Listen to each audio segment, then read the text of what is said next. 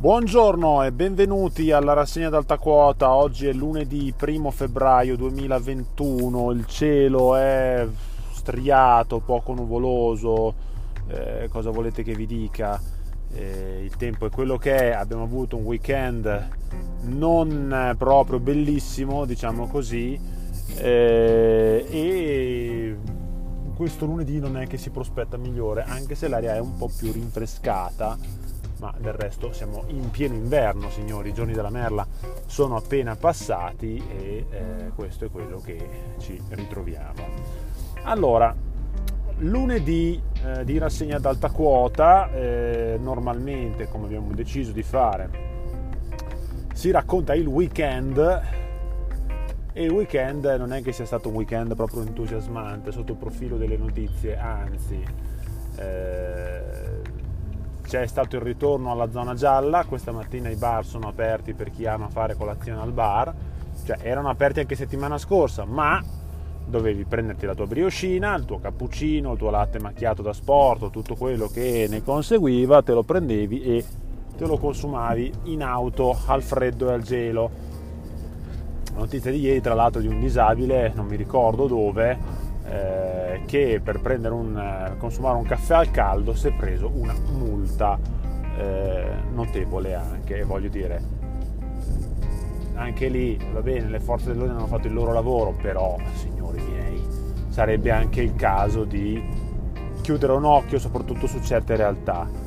Il ritorno alla zona gialla chiaramente ha creato degli scompensi in Appennino. La cosa che tiene più banco non è tanto il ritorno, cioè la rabbia dei ristoratori in tutta la provincia, questo sì, perché comunque il ritorno alla zona gialla c'è da questa mattina, cioè dal 1 febbraio, laddove invece dicevano se ci avessero fatto almeno fare il weekend, invece ci hanno preso per i fondelli per l'ennesima volta. Infatti il rischio qual era? Che ieri girasse mezzo mondo e si contaminasse mezzo mondo. Ma signori, insomma, siamo appunto, cioè non lo so, io oltre al fatto che notava già qualcuno, poi io nel fine settimana le notizie le guardo poco, le guardo di sfuggita. Tenete conto che questa rassegna del lunedì è appunto un riassunto, no? È un riassunto. Sono aperti anche i bar che di solito lunedì sono chiusi, ve lo dico, questa mattina è così, questa mattina va così. Va bene, torniamo a noi, torniamo a noi. Quello che ha tenuto banco in Appennino nel fine settimana è il fatto, sono alcune polemiche spicce, cioè spicce neanche troppo, perché ieri i giornaloni, Gazzetta e Carlino, facevano notare, diciamo così, che è ora di aprire questi benedetti impianti. Solita intervista a Luciano Magnani della Gazzetta, sia sulla Gazzetta che sul Carlino, dove diceva bisogna aprire, se no qua si chiude tutto, già le strutture annaspano, eccetera eccetera eccetera. Stesso discorso riguarda il palaghiaccio, che è in perdita, rischia la chiusura, appelli del sindaco, appello anche delle opposizioni, e qui insomma siamo a dei dati che onestamente fanno rabbrividire, perché insomma bisogna che ci si parli chiaro in questo senso. La stagione, il grosso della stagione è andato, quello che doveva funzionare, cioè a Natale, non è stato potuto essere fatto, cioè non hanno potuto tenere aperti gli impianti per andare in sicurezza, una stagione turistica letteralmente, passatemi il termine, sputtanata. E adesso si cerca di salvare il salvabile. Pasqua è bassa quest'anno, quindi se l'inverno si mantiene costante in questa maniera, forse a Pasqua ci riescono ad arrivare con gli impianti aperti. Il 4 di aprile ci sono un paio di mesi che si possono utilizzare, con la gente che magari tra la settimana grandi rischi non ce ne sono, si prende qualche giorno di ferie per andarsi a fare una sciata e ripeto, i fine settimana con la gente che si riversa in Appennino, una cosa e l'altra. Cioè, cosa temiamo? Lo shopping sfrenato, signori, con i centri commerciali che il sabato e la domenica continuano ad essere tenuti perennemente chiusi, direi che a questo punto. E poi comunque i ristoratori oggi aprono, però quelli che aprono la sera, no, la sera il virus dalle 18 in avanti è una carogna e quindi non si può lavorare dalle 18 in avanti. Questo è quello che emerge questo è quello che emerge dalle cronache, anche semi-assurdi, di come questa pandemia è stata affrontata, che io ribadisco per l'ennesima volta non è un'emergenza sanitaria, ma trattasi di emergenza ospedaliera. L'altra notizia che ha tenuto banco nel fine settimana è una sterilissima polemica sugli aiuti alle imprese nel comune di Pavullo. L'opposizione ha denunciato che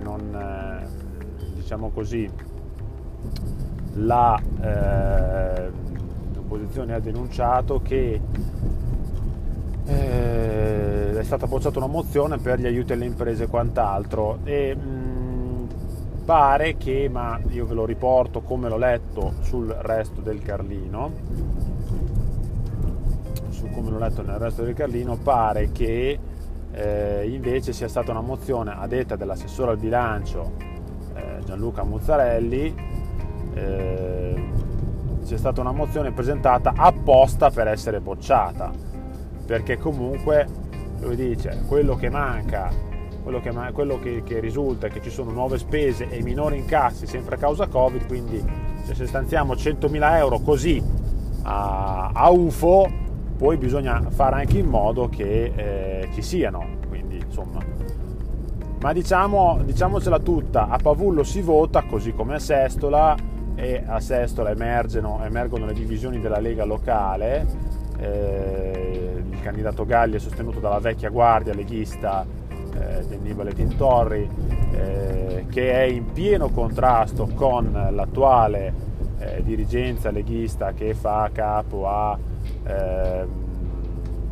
Magnani e il senatore Corti, e insomma questo è quello che viene fuori con la quindi insomma due comuni dove si vota. A Pavullo chiaramente sulle polemiche si spinge perché si cerca di usare il Covid come arma elettorale, diciamo così, il che non è proprio magari sintomo di, a mio modesto parere, di grande lungimiranza politica. Poi dopo uno fa quello che crede meglio di fare. Poi il fine settimana è stato anche caratterizzato dalla vicenda Fico, non il parco di divertimenti alimentare, ma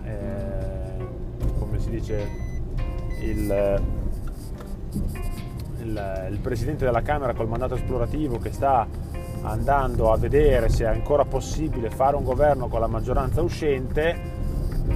Ora io vi dico, la vicenda non mi appassiona per niente, e il mandato esplorativo non è altro che un modo per prendere tempo e prolungare le trattative, vale a dire il presidente Sergio Mattarella, anziché sa di non poter incaricare Conte così alla buona, Fico fa le sue ricerche laddove poi il Quirinale con i suoi Richelieu, il Richelieu in questo caso è il segretario generale del Quirinale Ugo Zampetti, cercano di capire, di tessere una tela in modo tale che laddove comunque la scelta sarebbe la migliore, sarebbe andare ad elezioni, ma decide il Quirinale in questo senso. Io ribadisco e concentro la mia attenzione su questa cosa perché sembra sempre che chi voglia invece star lì a tutti i costi sia il Parlamento, siano i deputati, i senatori, i gruppi parlamentari, i partiti eccetera, ma chi ha il boccino finale in mano, cioè quello che prende la decisione finale. E a mio modesto parere sarebbe bello che alla fine di tutta questa tiritera, di tutte queste settimane, Mattarella alzasse bandiera bianca e dicesse no signori, si deve andare a votare, non accadrà, ma sarebbe molto bello, sarebbe la cosa più giusta, ma è lui che decide, in ultima istanza, e se lui trova una maggioranza raffazzonata che tiene banco ancora per un annetto, tempo dell'elezione del Presidente della Repubblica, vedrete che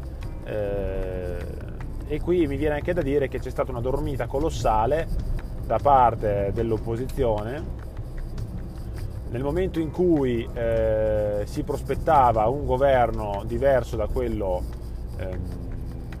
giallo-verde, diciamo così, nel momento in cui si prospettava un governo diverso da quello del Conte 1, quindi la maggioranza Lega 5 Stelle, in quel momento preciso lì sarebbe stato opportuno, soprattutto visto la nascita del Conte 2 e quant'altro, premere per un'elezione diretta del capo dello Stato, quindi promuovere una riforma costituzionale. Poi non escludo che qualcuno potrebbe averla anche pensata, ma sarebbe stata l'opposizione intelligente. Ma va detto una cosa, mi perdoneranno i sostenitori della Lega, dei 5 Stelle, della Lega, dei Fratelli d'Italia soprattutto, a cui comunque va tutta la mia simpatia, non è che hanno brillato, soprattutto nell'ultimo anno, per lungimiranza e cose di questo tipo. Veniamo alle notizie di oggi. La più, cioè, al di là del fatto che c'è una bella fotonotizia con Messi che vale 555 milioni, poi il caos vaccini, questo è il Carlino nazionale, esercito e protezione civile tagliati fuori, ecco perché il piano vaccini nel caos, poi tutte le vicende vaccinali, l'Italia torna a zona gialla ma la folla non si tiene, Speranza avverte, così si torna indietro, ma Speranza sembrava anche quello che non volesse nemmeno aprire fondamentalmente, cioè bisogna anche che capiamo che più costringi la gente ad uscire in massa in un giorno solo, più tu fai in modo che e poi vedrei, cioè non è che puoi aprire le gabbie tutto d'un colpo e poi dire ah, siete andati in giro, ragazzi, siamo stati chiusi a Natale, siamo stati chiusi tutto il mese di gennaio fondamentalmente. Se anche ci date un po' di ossigeno, forse, cioè, la gente quando ha la possibilità di uscire esce, soprattutto nelle città dove stai chiuso in condomini che sono grandi 2x2. Questo è quello che avviene fondamentalmente. Voglio dire, anche farsi una passeggiata di salute, cioè, voglio dire, poi vabbè, ripeto e ribadisco che non mi appassiona la questione della crisi di governo e anche la sua risoluzione, poi andiamo a vedere la provincia di Modena, cosa raccontano questa mattina. Operaio in fin di vita dopo un pugno, questo è il titolone della Gazzetta del Resto del Carlino, e poi c'è San Gimignano che è stato fatto in streaming fondamentalmente. Ieri c'era il patrono di Modena, San Gimignano, che insomma è quello che cioè, di solito c'è una fiera bella grande, tutto quanto, feste eccetera, questa volta invece nulla. Appennino, l'amarezza dei rifugi, l'ennesima domenica persa e i numeri vicini, i nostri vicini fanno il pienone. Infatti in Toscana hanno potuto fare un sacco di cose, in Emilia Romagna veramente poche. Scorrendo i giornali, infatti noi off limits a bettone pieno, infatti a pagina 2 direi che le notizie da Pennino si fermano qua, perché di solito non c'è una gran notizia, non ci sono grandi cose al lunedì. Di solito il Carlino è tipo di 4-5 pagine al lunedì, questo è quello che emerge, e poi si passa allo sport.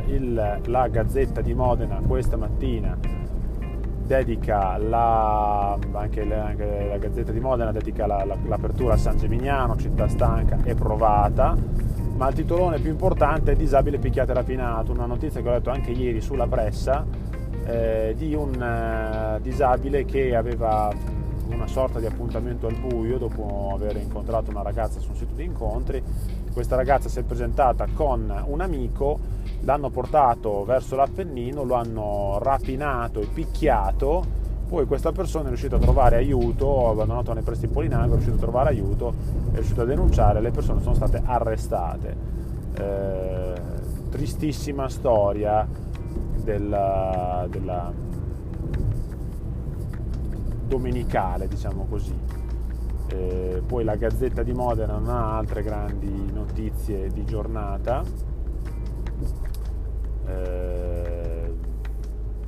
Ma del resto è lunedì, quindi le altre notizie che hanno tenuto banco nel weekend è stato il discorso, la questione della giustizia, con pochi processi portati avanti, moltissimi ritardi, ma quello accadeva già prima, quindi insomma siamo zona della salve coscienza. Sto sfogliando, diciamo così, le pagine in maniera velocissima, anche perché ormai siamo verso la chiusura.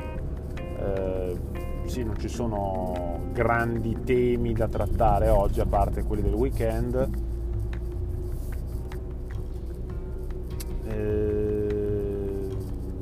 Rabbia, frustrazione, un po' di speranza, la mappa delle emozioni della pandemia, questi sono i vari titoloni che scorrono sulla Gazzetta.